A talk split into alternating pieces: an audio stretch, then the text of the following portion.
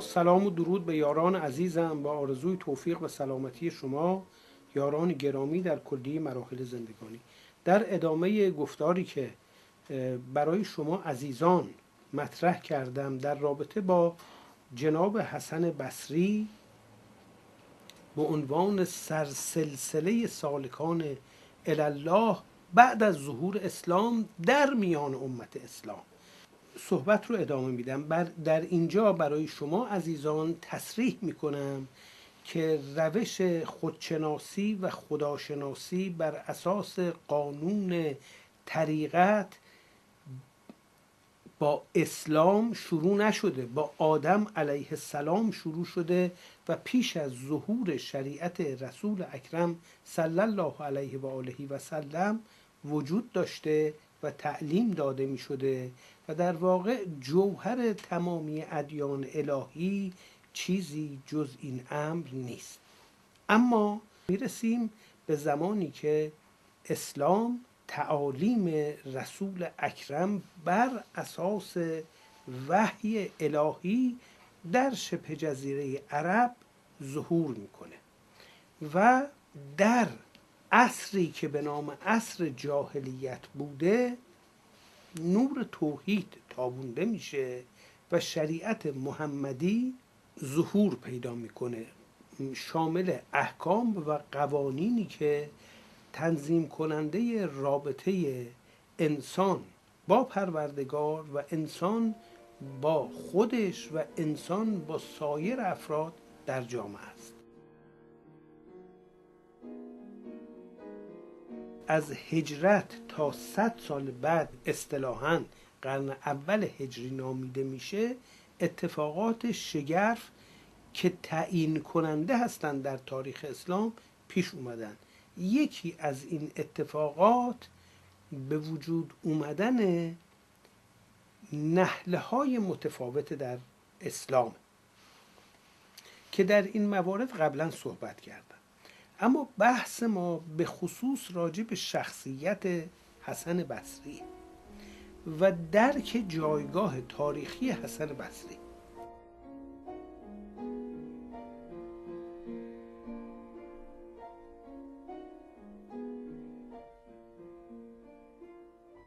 چنان که برای شما دوستان عزیز بیان کردم حسن بصری یک شخص چند وجهی بوده.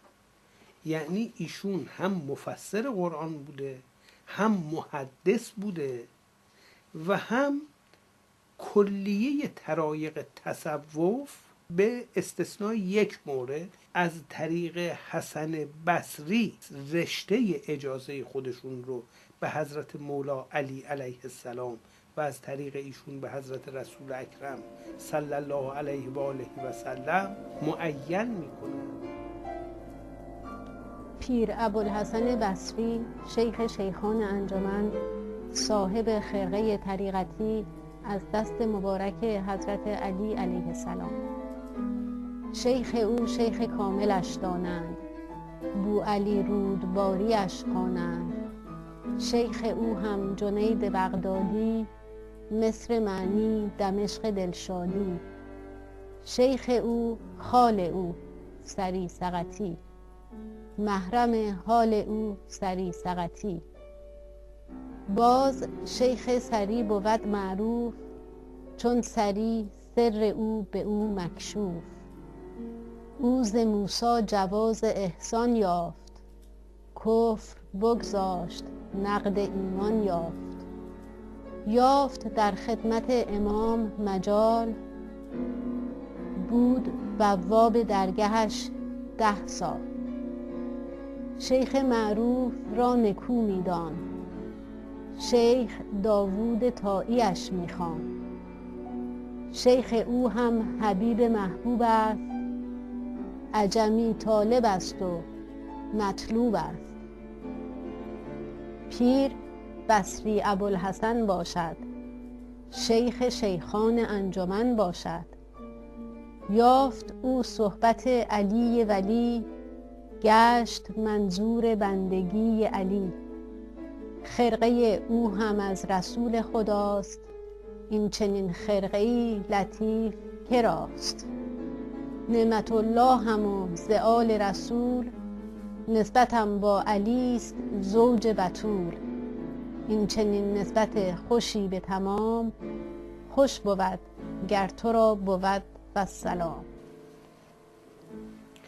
حال نظر به اینی که جناب حسن بصری شخصیت چند وجهی بوده ما می‌خوایم بشناسیم جایگاه تاریخیش رو. در عین اعتراف به اینی که اون چنان که باید و شاید تحقیق کاملی صورت نگرفته از یک طرف. از جانب دیگه در این ده سال اخیر متاسفانه یک جریان ضد فرهنگی که فقط برنامهش پرونده سازی بر علیه اشخاص زنده و اشخاص رفته از دنیاست یه جریان فرقگرا موسوم به حزب پادگانی که بر تمامی ارکان مملکت الان سلطه پیدا کرده. دست تصرف در تحریف تاریخ حتی دراز کرده و می‌خواد مسلمات تاریخی ایران و اسلام رو تحریف بکنه تغییر بده. یکی از کسانی که بهش پرداخته جناب حسن بصری و کتابی در این زمینه نوشته به نام حسن بصری چهره جنجالی تصوف که اسم این رو کتاب نمیشه گذاشت. بلکه یک پرونده سیاهه یک پرونده سازی تباهه بر علیه تصوف و بر علیه جناب حسن بصری.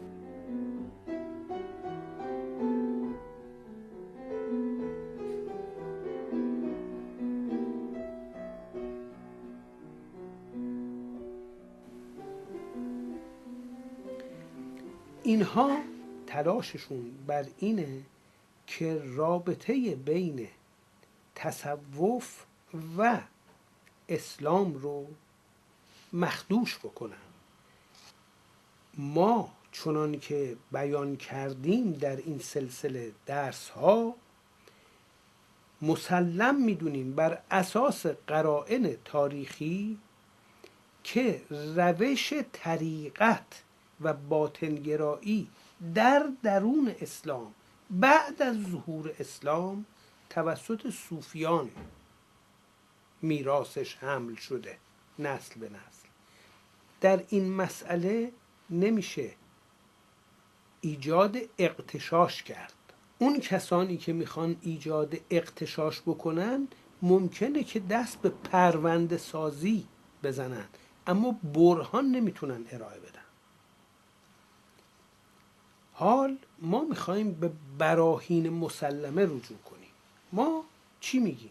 ما میگیم که تصوف جریان باطنگرایی در میان مسلمانان بعد از ظهور اسلامه و این تصوف به جوهر قرآن مربوط میشه و تکیهش و سرچشمش تعلیمات معصوم علیه السلام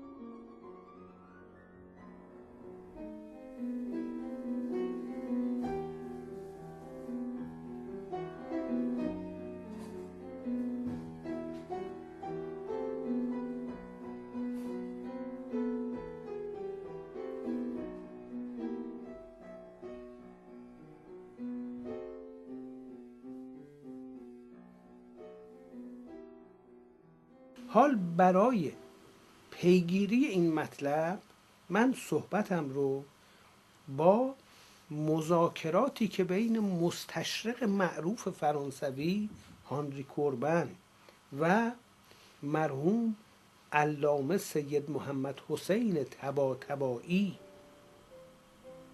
رضوان الله علیه صورت گرفته شروع کنم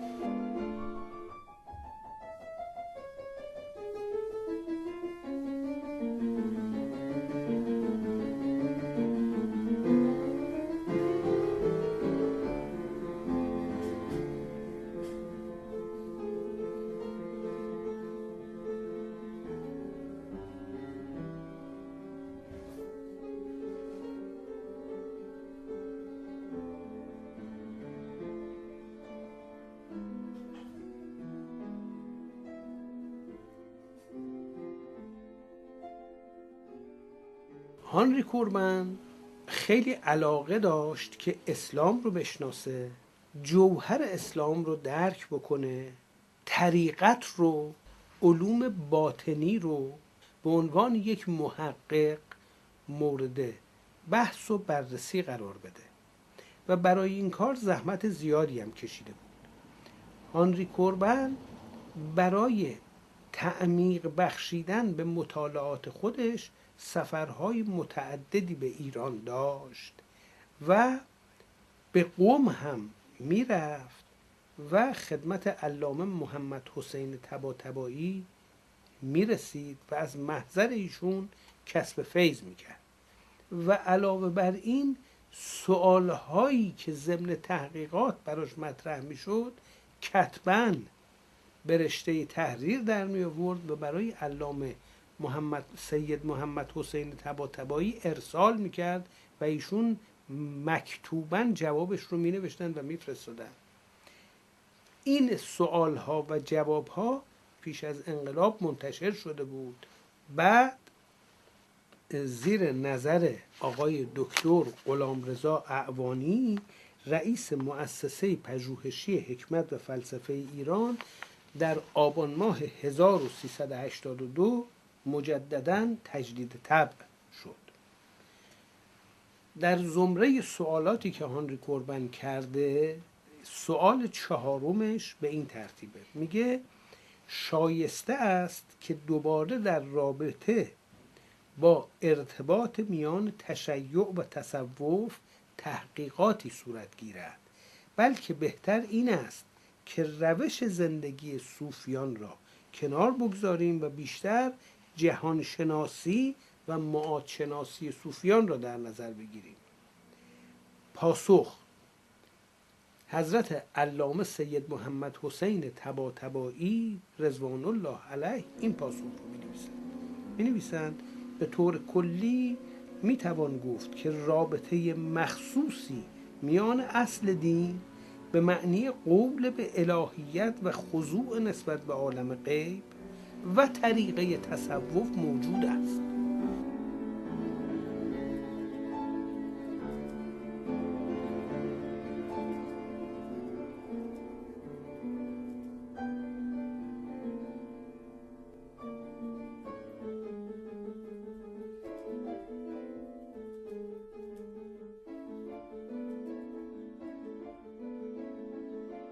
ادیان وجود نداره گفتم یک بار.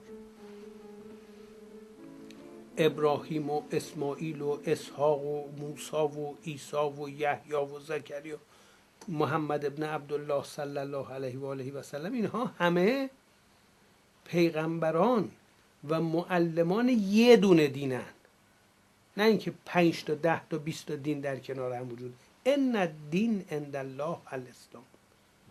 اینم اسمش اسلامه از آدم تا جوهر این تعلیمات چیه همینی که ایشون میفرمایند. قول به الهیت و خضوع نسبت به عالم غیب. الذین یؤمنون بالغیب. غیب. جوهرش جوهر این تعالیم و آموزش ها همونیه که توسط صوفیان مورد توجه قرار گرفته. نه به لحاظ عقلی فقط. نه به لحاظ کلامی که بحث بکنن که آیا تقدیر یا اختیار جبر یا سرنوشت یا چی چیه. نه. به قید عمل در آوردن دستوراتی که به کار بستن اونها سبب انکشاف معارف در برابر چشم باطن میشه. این مجموعه رو بهش میگن مکتب تصوف. نتیجه به کار بستن این دستورات حصول معرفت عرفان به نفس یعنی خودشناسی و عرفان به پروردگار یعنی خداشناسی. این رو علامه محمد حسین تبا تبایی رضوان الله علیه در جواب به هانری کوربن به سراحت و به طور کتبی نوشته. نه اینکه ما برداشتمون از حرف ایشون اینه. اینو خودشون نوشتن. میفرمایند به طور کلی می‌توان گفت که رابطه مخصوصی میان اصل دین و طریقه تصوف موجود است. از این روشنتر دیگه نمیشه. از همین جهت است که متصوفه در میان همه توایف دینی جهان حتی بودایی ها و برهمایی ها پیدا می شوند ببینین اینجا ایشون طریقت باطنگرایی نه کلام نه بحث های اسکولاستیکی بیفایده بلکه تصفیه باطن. تخلیه تحلیه تجلیه. این رو مد نظر دارم. و این از زمان آدم تا به قیام عالم خواهد بود. هر کسی که می‌خواد خودش رو بشناسه. می‌خواد خدای خودش رو بشناسه. برهمایی باشه بودایی باشه یهودی باشه مسیحی باشه در شرق عالم باشه در قلب عالم باشه این وقتی به قانون خاص خودش به قلب توجه می‌کنه این اهل طریقت. هر طایفه که از یک راهی زمام هستی اجزاء این جهان پهناور را به دست عالمی مافوق طبیعت سپرده و برای مقام آفریدگار جهان کرنش می نمایند ای از آنها به امید پی بردن به اسرار پس پرده غیب به مجاهدات و ریاضات پرداخته و از لذایز مادی و شهوات نفسانی چشم پوشیده به تخلیه و تجرید نفس پرداختند این همون تصوف است.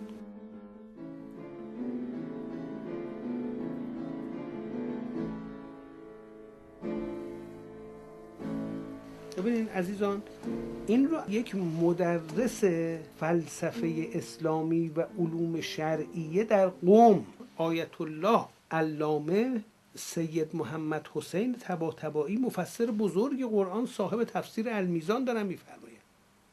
این کار چهار تا بچه نیست.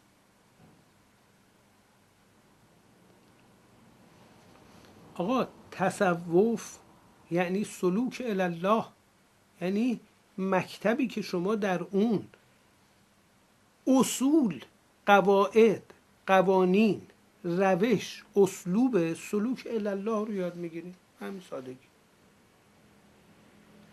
این سلوک الله این نیستش که ما ده هزار تا روایت حفظ کنیم.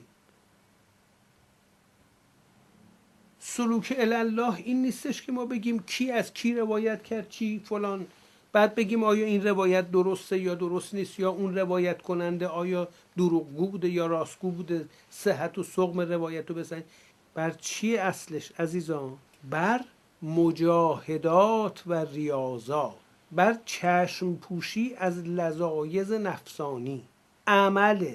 بحث اسکولاستیکی نیست. اینا رو علامه سید محمد حسین تبا تبایی رزوان الله علیه در جواب به سوال چهارم مستشرق و محقق و پژوهشگر معروف فرانسوی هانری کوربن داره بیان میفرماید که هانری کوربن صد تا کتاب بیشتر تعلیف کرده در اسلام شناسی و شیعه شناسی.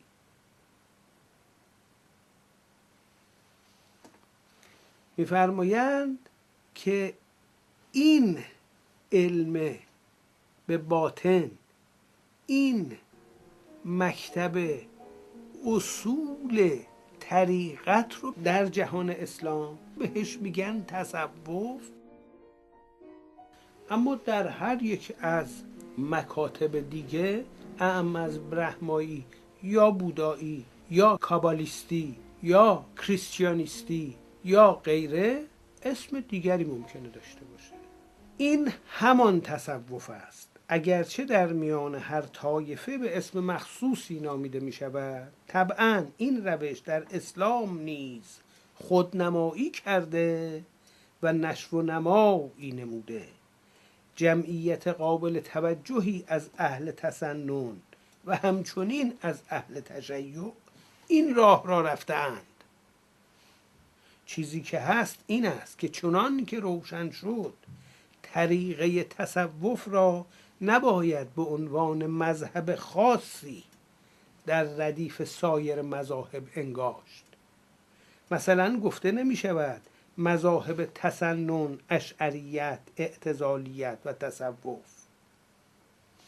بلکه هر یک از مذاهب اسلامی یعنی همبلی هنفی شافعی مالکی شیعه صوفی و غیر صوفی دارند. تقسیم حقیقی چنان که سابقا اشاره نمودیم این است که برای نائل شدن به واقعیات و حقایق هستی که مذاهب به سوی آنها دعوت می کنند سه راه تصور شده. راه زواهر بیانات دینی که حقایق را در لفافه دعوت ساده حفظ نموده یعنی همون علم کلام. راه استدلال عقلی با منطق فکری که راه تفکر فلسفی است و راه تصفیه نفس و مجاهدات دینی که راه عرفان و تصور. شد سه یکی راهی که متکلمین یعنی همین بحثای اسکولاستیکی. که می‌زنه میره تو روایات و بعد تو رجال و تو نمی‌دونم. یکی راه استدلال عقلی با منطق فطری که راه تفکر فطر یکی راه تصفیه باطن و مجاهدت که راه تصور.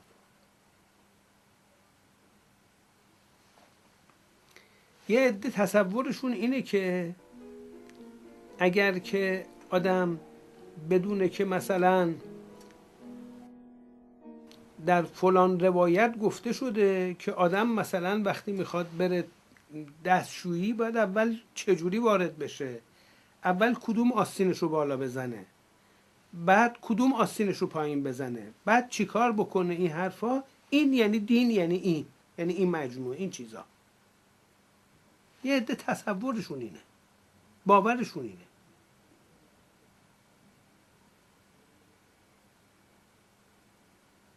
میگن اگه ما اینو بدونیم مسلمان خوبی هستیم. اگه ما اینو بدونیم مسیحی خوبی هستیم. اگه ما اینو بدونیم یهودی خوبی هستیم. اگه اینو ندونیم دینمون ناقصه. اگر ندونیم و استعداد دونستنش رو نداشته باشیم باید بریم از کسی که می‌دونه بپرسیم. باید بریم تقلید کنیم. تحقیق یعنی که همه این چیزها رو یاد بگیریم. دین یعنی همین. یه عده میگن که نه این کفایت نمی‌کنه اگرچه ضرورت داره. باید تعقل کرد. باید نیروی خرد رو به کار انداخت. اندیشید در کم و کیف امور. و به راز عقلی دستوراتی که داده شده پی برد.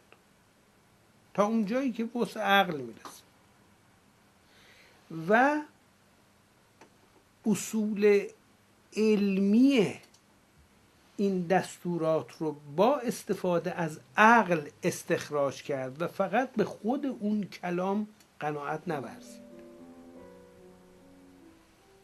این یه دسته هستن. و دسته سوم کسانی هستند که معتقدند که خودشناسی با تعقل میسر نیست. با خوندن و حفظ روایات هم انسان نمی‌تونه خودشو بشناسه. خودشناسی جز از طریق بست مدارک فوق حسی در وجود انسان. به طریق دیگه قابل دسترسی نیست. خیش را بشناس نز راه قیاس.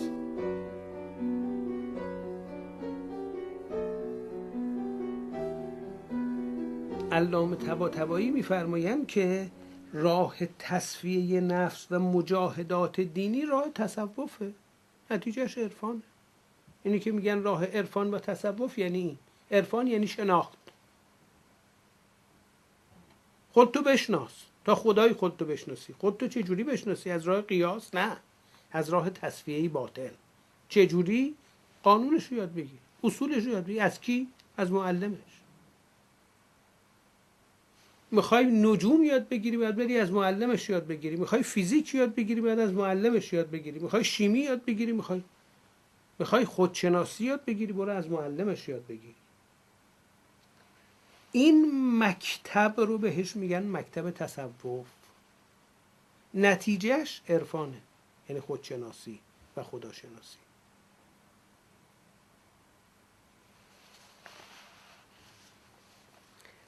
بعد علامه ادامه میدن. میفرمایند البته چنان که از بیانات گذشته روشن شد همه طبقات دینی همه این طرق را نمیپذیرند. یعنی مثلا متکلمه میگه آقا من اصلا تصوف رو قبول ندارم تصویر باطن رو قبول ندارم این که ما روایات یاد بگیریم کافیه.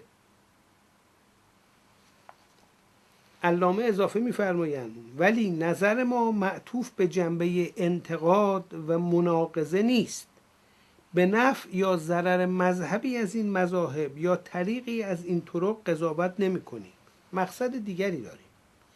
مطالب زیادی در تعلیفات و آثار متصوفه یافت می شود که از جهاتی خالی از موافقت با مذاق شیعه نیست. و یکی از آنها همان موضوع قطب می باشد که در متن سوال درد شده است.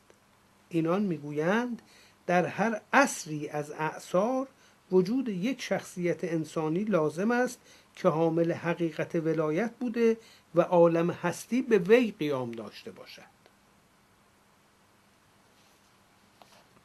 علامه ادامه میدن این شخصیت قطبی منطبق است به همان که شیعه به عنوان امام وقت اعتقاد به وجود و لزومش دارد.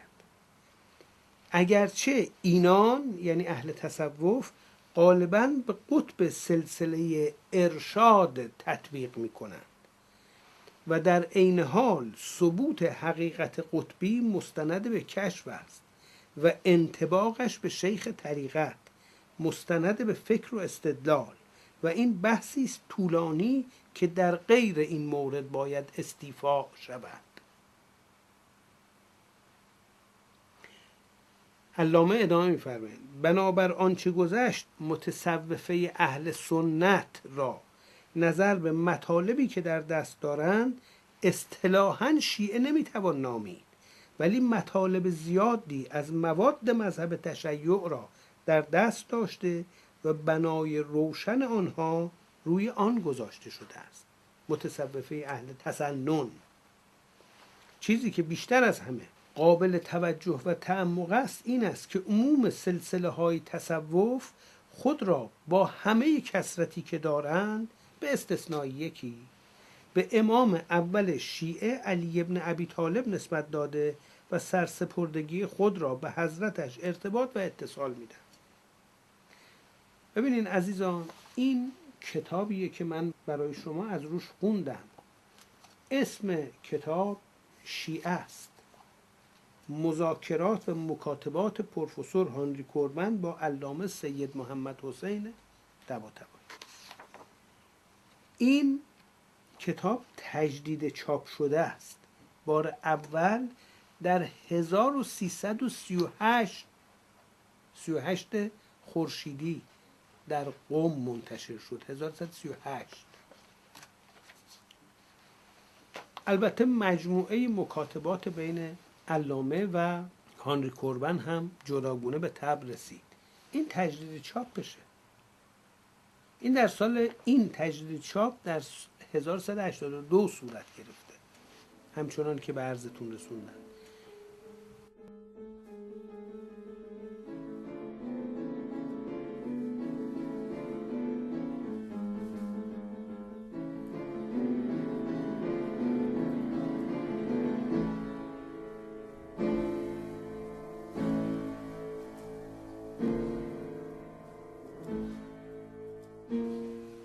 امام اول شیعیان که از نظر شیعیان امام اول به شمار میرند خلیفه چهارم جهان اسلام از نظر اهل تسنن هم هستند.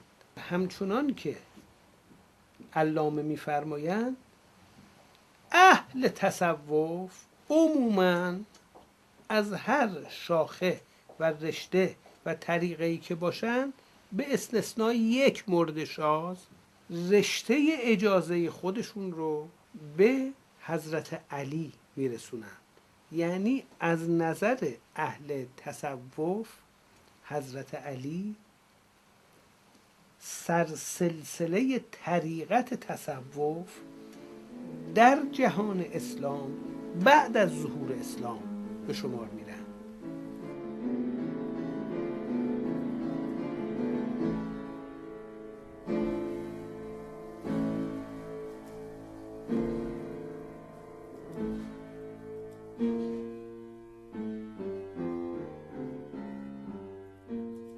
حضرت علی رو یه موقعی اهل تسنن راجع بهشون گفتگو می‌کنن به عنوان خلیفه چهارم.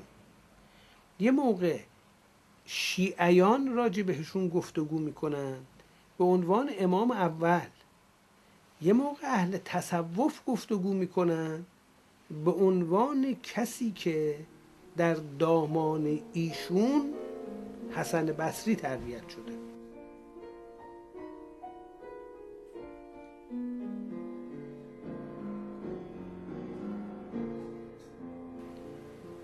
اون صوفی شافعی مذهب رشته اجازه خودش رو میرسونه به کی؟ به حسن بصری. از حسن بصری به مولا علی علیه السلام. از ایشون به حضرت رسول اکرم. یه سنی پیدا میشه که حنفیه. میگه من پیرو امام حنیفه هستم. حال این شخص میگه در عین حال من که در شریعتم پیرو ابو حنیفه هستم اهل باطنم و ریاضات و مجاهدات عملی برای تصویه باطنم برای رسیدن به عرفان به شناخت خودم و شناخت پروردگار دارم انجام میدم. این رشته رو این تعلیمات رو این اسلوب رو من از استاد خودم یاد گرفتم که اون از استاد خودش یاد گرفته که اون از استاد خودش یاد گرفته که اون نهایتا از حسن بصری یاد گرفته که اون از حضرت مولا علی علیه اون شخصی که سنی مذهب پیرو مذهب شافعیه. اون میگه آقا من در شریعتم مسلمان شافعی مذهبم اما اهل تصویه باطنم صوفیم. و در تصوف رشته تعالیم مورد استفاده من می‌رسه به حسن بصری از حسن بصری می‌رسه به حضرت علی علیه السلام.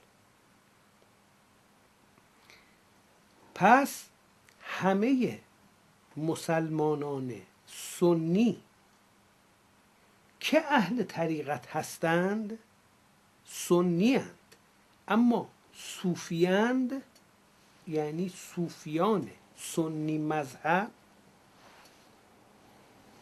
به امام علی علیه السلام به عنوان سرچشمه تعلیمات باطنی نگاه می‌کنند. در مورد مقام و جایگاه خاص حضرت علی علیه السلام در جهان اسلام جای بحثی نیست چنان که گفتم اما به لحاظ تاریخ تصوف صوفیان میگند امام اول حضرت علی علیه السلام تعالیم خاصی به حسن بصری دادند و به ایشون اجازه تعلیم و تربیت دادند. حسن بصری به حضرت مولا علی علیه السلام به عنوان امام و جانشین باطنی رسول اکرم اعتقاد داشت و از طرف امام امام علی علیه السلام اجازه صحبت و آموزش داد. و اجازه کتمان. این نکته مهمه عزیزان. اجازه کتمان. کتمان چی؟ کتمان سر. یعنی چی؟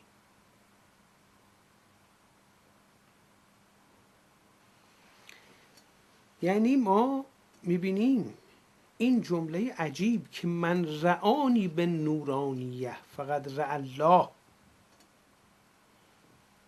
این جمله منصوب به حضرت مولا علی علیه السلامه. معرفت به نورانیت امام. در دل. از طریق تصویه باطن. یعنی امام شناسی صوفیه. اما به چه قانونی؟ با امام شناسی شیعه چه تفاوتی داره؟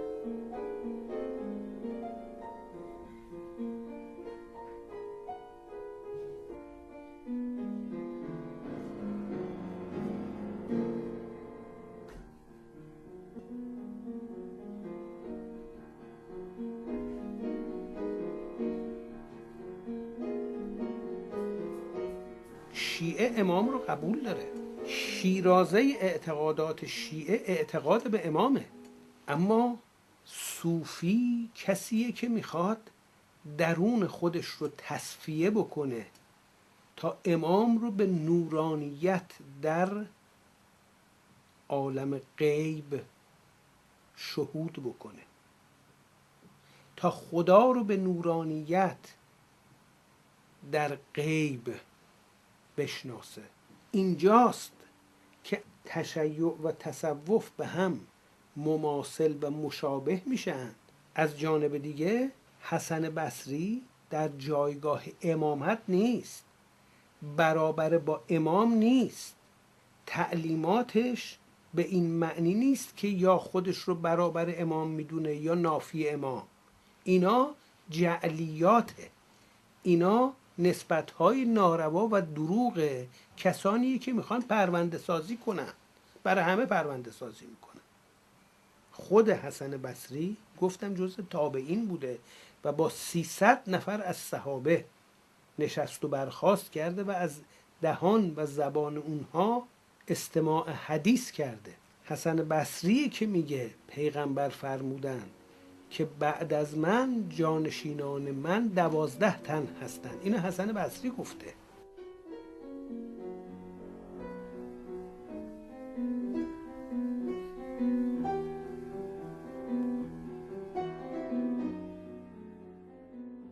حسن بصری دوران امام رو درک کرده. اجازه داشته که صحبت بکنه و تربیت بکنه. کسانی رو که علاقه به شناخت داشتن به عرفان به شناخت مستقیم به شناخت غیر حسی به پی بردن به عالم انوار درک نور امام شناخت خداوند نه شناخت حسی. اون کسانی که می‌خوان پرونده سازی کنند خیلی از مرحله پرتند. اصولا به عالم تصفیه باطن راه نمی‌برند. انکار می‌کنند ببینین آیت الله خمینی در وصیتی که برای فرزند خودش احمد کرده گفته اگر صحبت اهل عرفان رو نفهمیدی انکارش نکن. فهمش رو واگذار کن به کسانی که می‌فهمند. و ما در حدیث داریم که لو علم ابوذر ما فی قلب سلمان لکفره او قتله یا میکشتش یا تکفیرش می‌کرد. ابوذر اگر می‌دونست چی تو قلب سلمان میگذره چون درک نمی‌کرد اون درجه رو. صحابی بود صادق بود صمیمیت داشت پاک بود. اما اون درجه رو درک نمی‌کرد. اینجاست که متوجه میشیم که ارتباط بین تشیع و تصوف چیه؟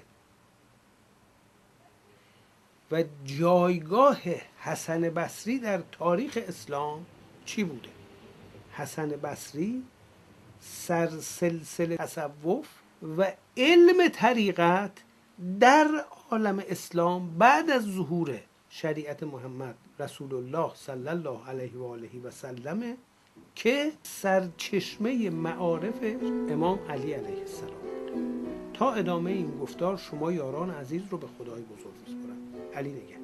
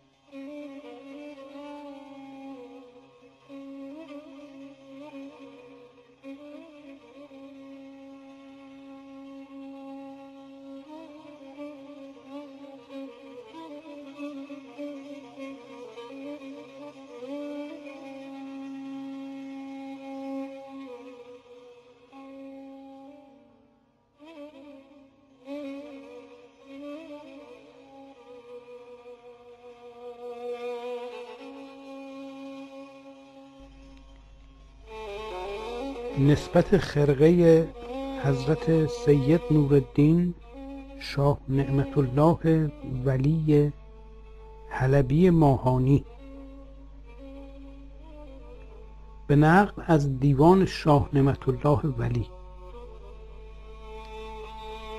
شیخ ما کامل و مکمل بود. قطب وقت و امام عادل بود. گاه ارشاد چون سخن گفتی در توحید را نکو سفتی.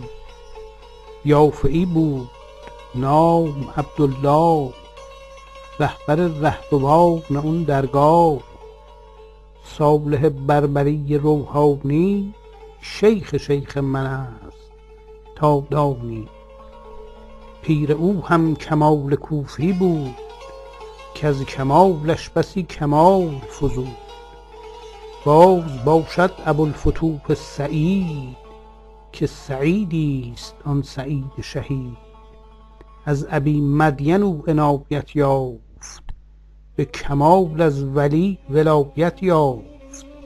مغربی بود و مشرقی به صفا آفتابی تمام مه سیما شیخ ابی مدین است شیخ سعید که نظیرش نبود در توحید دیگر آن عارف ودود بود کنیت او ابو سعود بود بود در اندلس ورا مسکن بس کرم کرد روح او.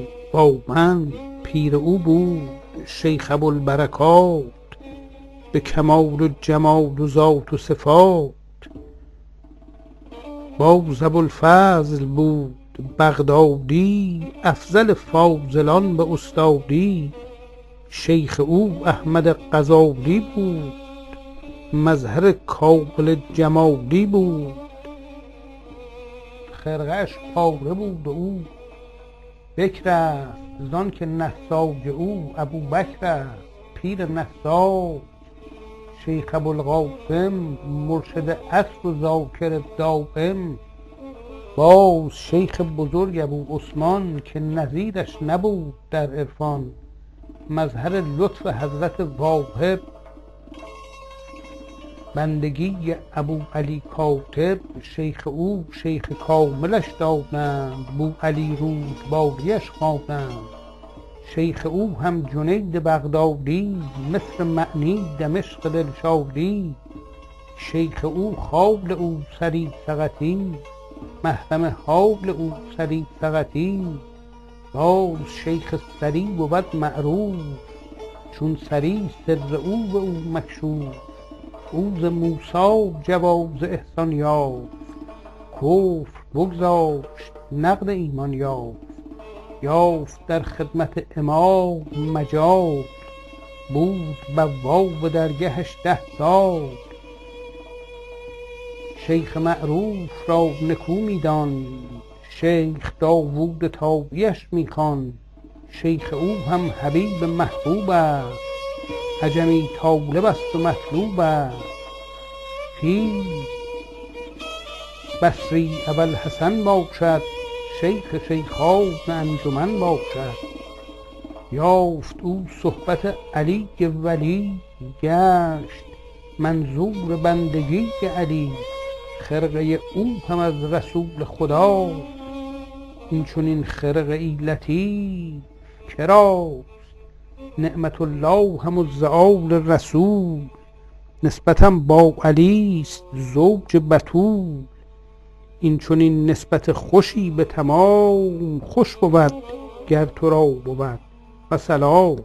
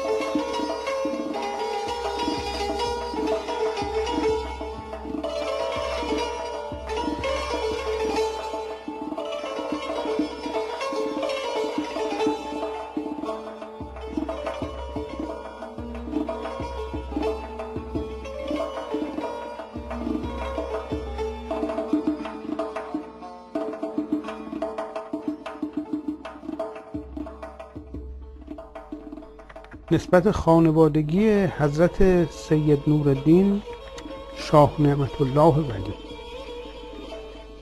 نعمت الله هم آل رسول محرم عارفان ربانی قرة العین میر عبدالله مرشد وقت و پیر نورانی.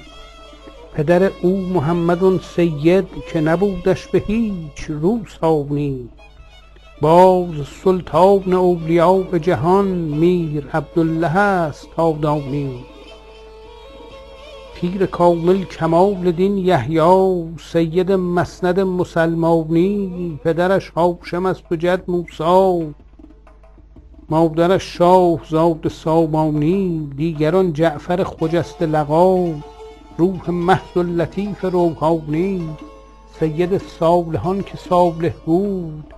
جمع می بود از پریشانی. میر حاتم که نزد همت او مختصر بود عالم فانی. باز سید علی عالی قدر کون احسان و بحر عرفانی. ابراهیم آن که روح می بخشد نفسش درگه سخنرانی. پادشاه ممالک دانش او سید علی کاشانی. مر محمد که بندگان درش در جهان یافتند سلطانی شاه سادات سید اسماعیل آفتاب سپهر سبحانی میر عبدالله آن که روح امین گفت او را که جمله را جانی باز امامم محمد باقر مخطب کفر دین را بانی پدر او علی ابن حسین آن که زین العباد می باز امامم به حق حسین شهید نور چشم علی عمرانی آن وصی رسول با خدا. والی ملکت سلیمانی آن که باشد در مدینه علم کوری خارجی و مروانی. نوزدهم جد من رسول خداست آشکار است و نیست پنهانی هست فرزند من خلیل الله. باد یا رب بنده ارزانی.